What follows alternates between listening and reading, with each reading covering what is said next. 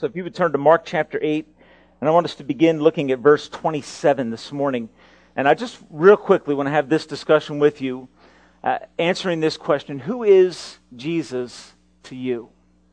Okay, who is Jesus to you?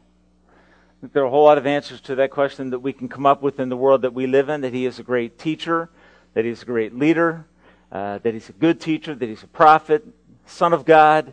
Uh, many, many answers to that question. But this morning, I want to ask you the question Who is Jesus Christ to you? What attracts you to Jesus? What compels you to follow Jesus? And in this passage of Scripture, Mark chapter 8 and verse 27, we find Jesus and his disciples on the way, that went on to villages around Caesarea Philippi. On the way, he asked them, Who do people say that I am? And that's, I think, the question that we could put out in our culture, and we would find that there is a variety of answers to the question, Who is Jesus? People want Jesus to be certain things for them. People want a low commitment Jesus, a low demand Jesus.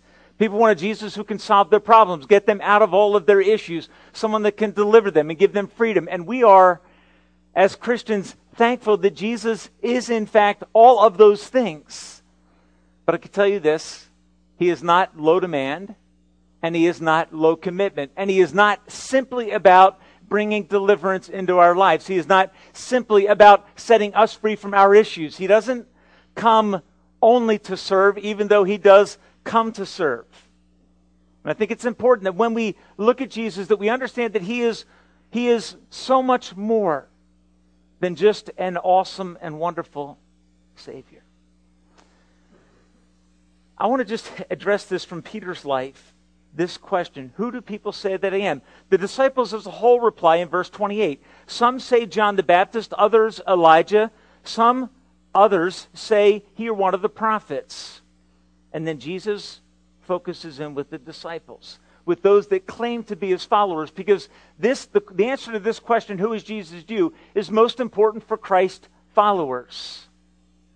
Jesus says, What about you, my inner circle, my twelve? Who do you say that I am? Peter answered, You are the Christ. And if you go to the Gospel of Matthew, he fills in a little more of this dialogue and says, You are the Christ, the Son of the living God. The Christ meaning you are the one that we have anticipated from the Old Testament. You are the one that is, and if you, if you go and look at the text that talk about Palm Sunday, he is the one who is praised as the ultimate deliverer. Oh, God, save now. Bring your salvation now. That's what Hosanna means as the crowd proclaimed that. The problem, however, is this most of the people that were able to confess that Jesus was the Christ, the long awaited Messiah, the deliverer, the one who would sit on the throne of David, most saw him as a political zealot. Most saw him as one who had come to bring freedom from the oppressive regime of Rome, as the one who would finally cast off the shackles and bring deliverance to his people and a better life. And unfortunately, even Peter, who I believe is probably just a spokesman for the rest of the disciples, saw Jesus as a political deliverer, as one who could set them free. It was his personal take on Christ, which had biblical justification, but it was not the full picture. Peter knew that there was something unique about Jesus, but Peter had a limited view of Jesus. And what Jesus is going to do to Peter is open up the horizon so that Peter can see that Jesus is more than he ever imagined him to be. Yes, he'll bring freedom from Rome. Yes, he will throw off oppressive governments. Yes, he will bring justice. He will be all of those wonderful things. But he wants his disciples, he wants us to know. If you're here today and you don't know Christ, he wants you to know that he is so much more than one who simply brings freedom. Peter says, verse 29, You are the Christ. Jesus warned him, Don't tell anyone. Verse 31, now Jesus goes a little bit further. So we have the Jesus we want, and now Jesus talks about the Jesus we need. And folks, here's the problem the Jesus we need looks so different than the Jesus we want. And that's where we tend to struggle. The Jesus we need is so much different than the Jesus we want. The Jesus we want is someone who shatters our problem and our pain and sets us free, and we just go on and have a good life. But Jesus is more than that, verse 31. He began to teach them that the Son of Man, which if you go and look back in the book of Daniel, Son of Man is the title for the Messianic one who will sit on the throne of David and bring liberty and freedom to the nation of Israel. And the disciples are, yes, Son of Man title. We love that. We like Jesus who sets us free. We like Jesus who exhibits power. We like Jesus who, in the previous two chapters, can feed 4,000 people and 5,000 people, simply counting the men, probably totaling up into the range of about 15,000 people. How many of you wouldn't want to follow a Jesus like that? Who does miracles, who spontaneous takes a little bit and makes it a lot, It can meet your needs, who can raise the dead. See, we love a Jesus like that, don't we? He's the one we want, but he goes on to tell them about the Jesus they need. The Son of Man, he says in verse 31, must, and if you circle a word in your Bible in this text, this is the word I circled in a red ink in my Bible. The Son of Man, the Messiah, the Old Testament anointed one of God, must suffer many things. And you can imagine how the disciples feel as they hear this. Not my Messiah. He must suffer many things and be rejected by the elders, the chief priests, and the teachers of the law. That is, the establishment will reject this Jesus. And that he must be killed, which must have struck a dagger into the heart of Peter. And then on the third day rise again. He spoke plainly about this, and Peter took him aside and began to rebuke him. Why? Because the Jesus that Peter wanted was so different than the Jesus that Peter needed. And it's not that Peter isn't in touch with the sinfulness. In Luke chapter 5, when he's called, we find Jesus coming and giving the miracle of the catch of the fish. And Jesus comes then to the boat with Peter. And what is Peter's response? Well, depart from me. Stay away from me. I'm a sinful man. I'm not worthy to be in your presence. But as he gets comfortable with Jesus, he begins to want this deliverer, this freedom fighter. That's the one he wants. But when Jesus begins to unfold who he really is, the disciples back off from it. When Jesus turned, or I'm sorry, when he spoke plainly this, about this, Peter took him aside, verse 32, and began to rebuke him. And the conversation isn't recorded for us. Peter takes Jesus aside after he talks about the Messiah we need and begins to rebuke him you can guess as to what he's saying because he's the Son of Man, he's the Messiah, he's the King, he's the one who's come to set Israel free. He's talking about dying and that his death is a necessity. Peter pulls him aside and says, Jesus, let me help you out. Have you ever tried to do this with God? Let me explain to you how things really should work in my life. Peter pulls Jesus aside, the Jesus he needs. He pulls him aside and says, Lord, just if you're not clear, Kings don't die. Kings don't serve. Kings rule. And their friends have a better life as a result of it. And that's the Jesus that Peter wants. He wants the one who rules, but the one he needs is one who does something completely contrary to the conventional wisdom of the day. Jesus then turns to Peter looked at the disciples and rebuked Peter, saying, Get behind me, Satan. Why? Well, you find in the rest of the verse, Peter, you have your heart set, your mind and heart set on the things that be of men, not the things of God. Peter, you have, you have personalized me. You have tried to domesticate me. You want someone who comes into your life and pu- pushes buttons and pulls strings to make life like you want it to be. But Peter, I gave, came to give you something much more amazing than a temporary kingdom on earth. So I can establish that kingdom. But you, as an unrighteous man, can't enter that kingdom. You need my cross work. You need my shed blood to pay the price for your sin.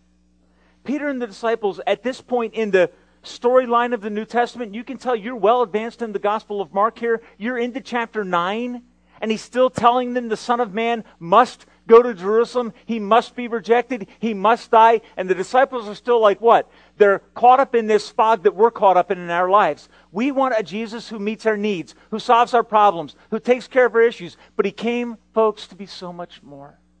He is the Son of Man. He is the one that God has brought to earth at the time of his first coming to rule. But first, he must die and pay the price for our sins. So the Jesus we want comes into conflict with the Jesus we need. And I think the place where that conflict becomes most clear is John chapter 13. I want you to turn there with me real quick. Because you find Peter reacting negatively to the idea of the Messiah serving him by death on a cross. When you come to John 13, it is the eve of the crucifixion, and it is probably the most awkward set of circumstances that the Messiah put the disciples in. At this, they're, they're having the Passover meal, verse 2. The evening meal was being served. The devil had already prompted Judas Iscariot, son of Simon, to betray Jesus. Jesus knew that the Father had put all things under his power and that he had come from God and was returning to God. So, meaning, Jesus knew that the Father's plan was well underway. He is sitting at the threshold of his ultimate sacrifice. The Son of Man must be betrayed. He must die. And on the third day, he must rise again, which we know the disciples didn't hear that part. Why? Because to them, the resurrection of a dead man was unthinkable. It was not something that they found to be possible. And in this passage, Jesus knows that all these things are about to happen. Verse 4 begins the awkward situation that involves Peter. He got up from the meal, took off his outer clothing, the robe that would be part of a rabbi's attire. He wrapped a towel around his waist. And you, you can imagine how the disciples feel at this moment.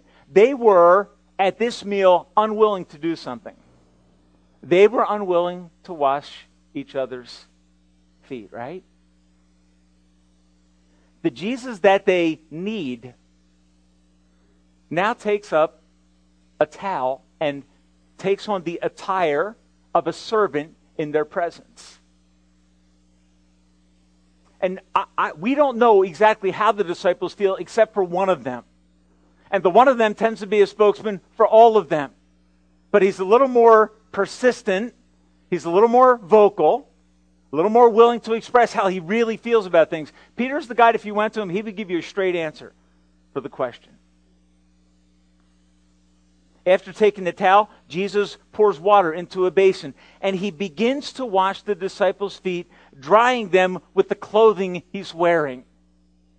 Okay, which is an astonishing picture of abject humility, sacrifice, and service.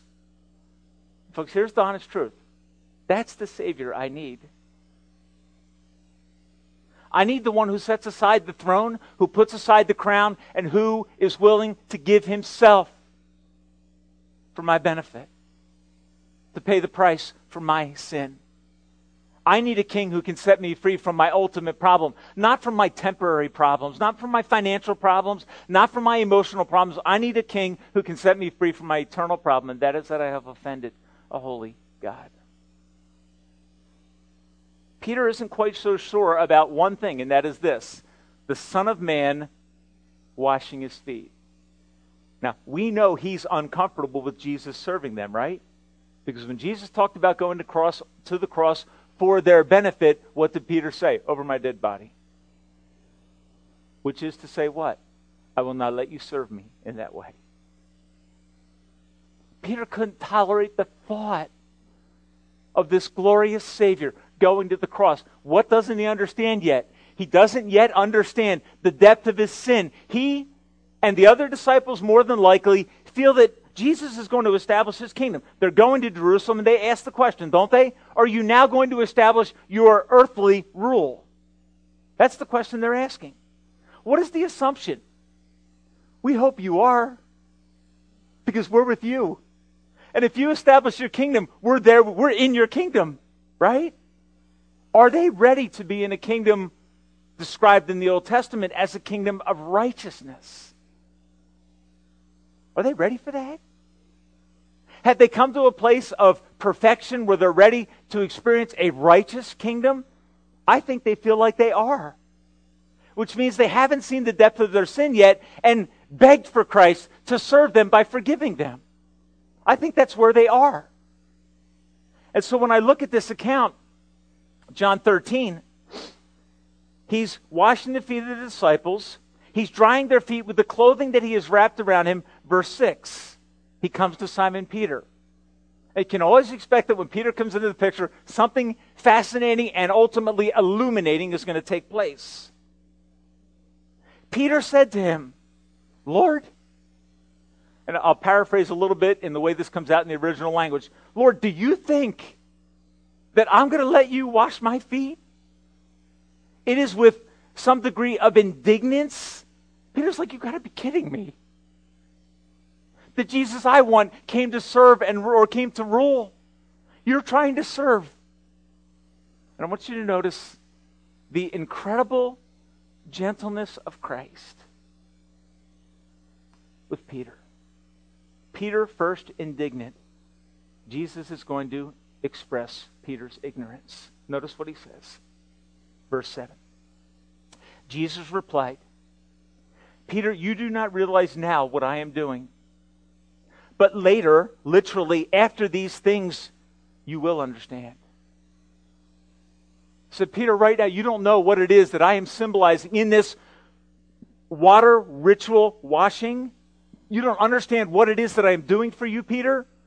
But this is necessary, Peter. And notice what happens. No, said Peter. Okay?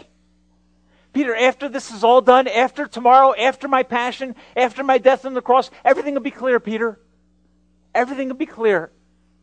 What does Peter say? No, you shall never, and, and in, in, in the original language, this is the emphatic negative. No, no, you will not wash my feet. The word no appears twice in the original language.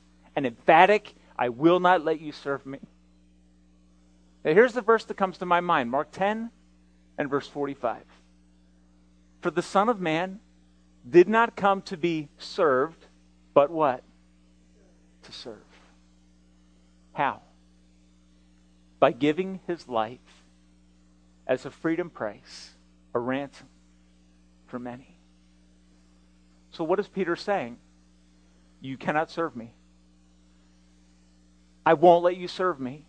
What is Peter ultimately rejecting? He's ultimately rejecting the reason for which Jesus Christ came. The Son of Man, Peter, came to serve, not to be served and he serves by giving his life a ransom for you, Peter.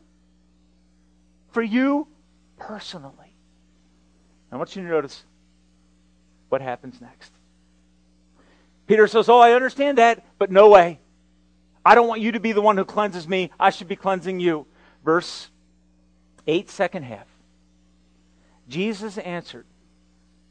I just this and you can imagine the other disciples like, holy cow, I can't believe he just said that. I can't believe he just rebuked the Son of Man. Because, folks, look, they were getting it that he was God.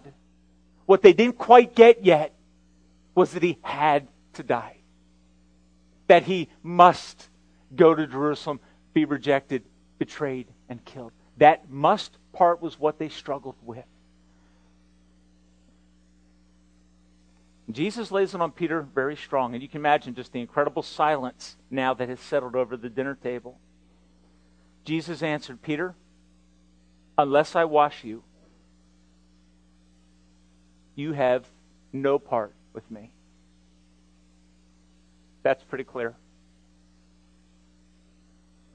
What is Jesus saying? He's saying, Peter, I'm not the Jesus you want. Domesticatable, guidable. Make me who you want me to be, the Jesus you want me to be. I am the Jesus of the Old Testament. I am indeed God's appointed Son. I am the Son of Man who sits on a throne, and I am the Savior who has come to pay the price for your sin. And if you won't let me serve you, Peter, in that way, you have no part in me. And the word part carries these connotations. You have no, the word is inheritance. You, there is no benefit, Peter, to your relationship with me apart from what? Apart from the cleansing that I bring which is symbolized in the washing of their feet, which is epitomized or emphasized or clarified at the cross of Christ. Does that make sense? Someone asks, Who is Jesus to? Well, there is the Jesus I want. But what Jesus is clarifying for Peter is the Jesus he needs. And I don't know how you feel about when Peter comes to full blown faith in Christ. But I love what verse 9 says here. Here's what Peter says He says, Then, and what's the title he uses? Supreme ruler, then Lord. Okay, now, think of the picture. Jesus is wrapped in a towel. He's seated at the feet of Peter. He's wanting to wash his feet, and Peter's recoiling and pulling back, saying no. Jesus says, Peter, if you don't let me cleanse you in this ritual, pictorial cleansing, you have no part in me. And I see Peter extending his feet and extending his hands as Jesus says, Peter, if I don't wash you, you have no part. What is Peter's response? Then, Lord, not only my feet, but my head and my hands, which I think is just tantamount to Peter saying, What? Then, Lord, all of me. What is Peter understanding? If we don't let Christ serve us, if we don't let him be who we need him to be, not who we want him to be, we have no part in him.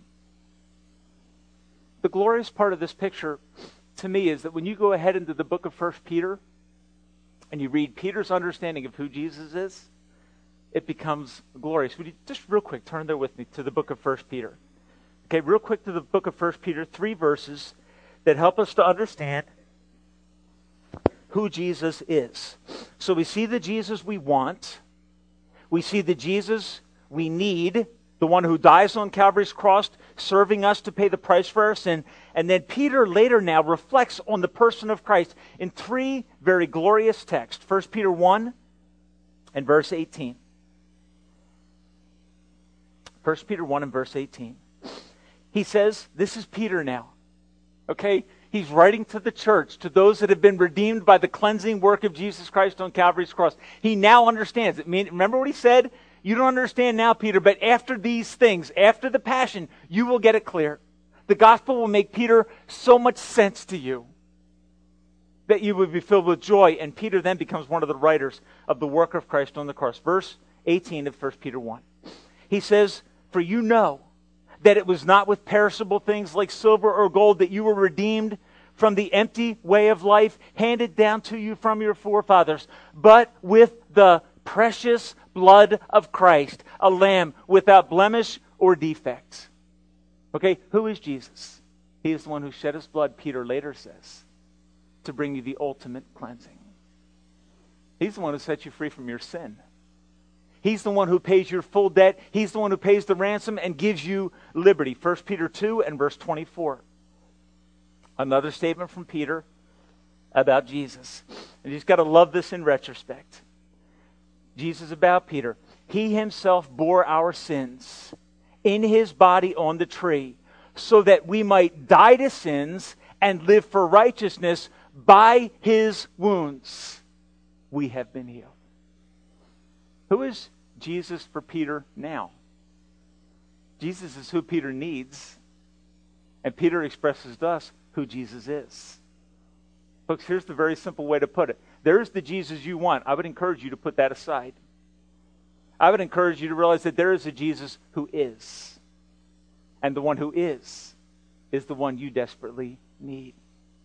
And if you come to him, if you know him and you trust him and you love him, he will change your life. 1 Peter 3 and verse 18 is the last verse. This is one of my favorite verses in sharing the gospel.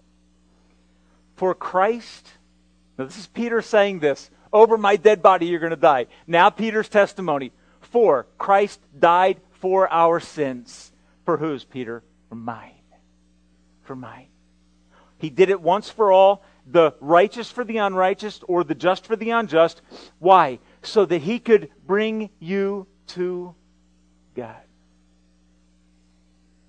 So that he could bring you to God and change your life.